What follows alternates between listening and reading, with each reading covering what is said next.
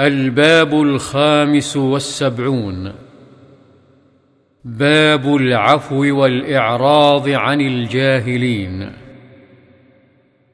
وعن عائشة رضي الله عنها أنها قالت للنبي صلى الله عليه وسلم هل أتى عليك يوم كان أشد من يوم أحد؟ قال لقد لقيت من قومك وكان أشد ما لقيت منهم يوم العقبة إذ عرضت نفسي على ابن عبد ياليل بن عبد كلال فلم يجبني إلى ما أردت فانطلقت وأنا مهموم على وجهي. فلم أستفق إلا وأنا بقرن الثعالب. فرفعت رأسي فإذا أنا بسحابة قد أظلتني. فنظرت فإذا فيها جبريل عليه السلام. فناداني فقال إن الله تعالى قد سمع قول قومك لك. وما ردوا عليك وقد بعث اليك ملك الجبال لتامره بما شئت فيهم. فناداني ملك الجبال فسلم علي ثم قال يا محمد ان الله قد سمع قول قومك لك وأنا ملك الجبال. وقد بعثني ربي إليك لتأمرني بأمرك فما شئت. إن شئت أطبقت عليهم الأخشبين.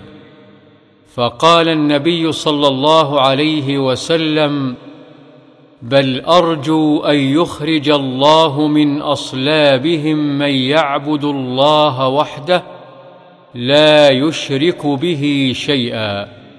متفق عليه. الأخشبان الجبلان المحيطان بمكة والأخشب هو الجبل الغليظ. وعنها رضي الله عنها قالت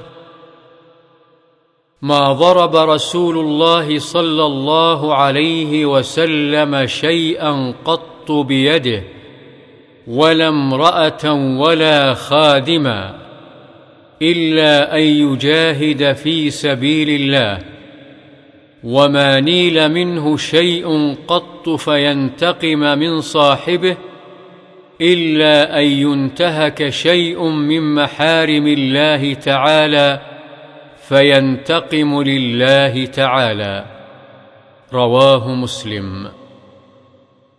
وعن أنس رضي الله عنه قال كنت أمشي مع رسول الله صلى الله عليه وسلم وعليه برد نجراني غليظ الحاشية فأدركه أعرابي فجبذه بردائه جبذة شديدة فنظرت إلى صفحة عاتق النبي صلى الله عليه وسلم وقد أثرت به حاشية الرداء من شدة جبذته ثم قال يا محمد مر لي من مال الله الذي عندك فالتفت إليه فضحك ثم أمر له بعطاء.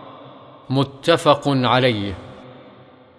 وعن ابن مسعود رضي الله عنه قال كأني أنظر إلى رسول الله صلى الله عليه وسلم يحكي نبيا من الأنبياء صلوات الله وسلامه عليهم ضربه قومه فأدموه.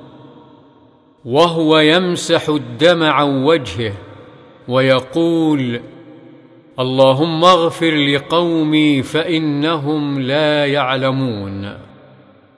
اللهم اغفر لقومي فإنهم لا يعلمون. متفق عليه. وعن أبي هريرة رضي الله عنه أن رسول الله صلى الله عليه وسلم قال ليس الشديد بالصرعه إنما الشديد الذي يملك نفسه عند الغضب. متفق عليه.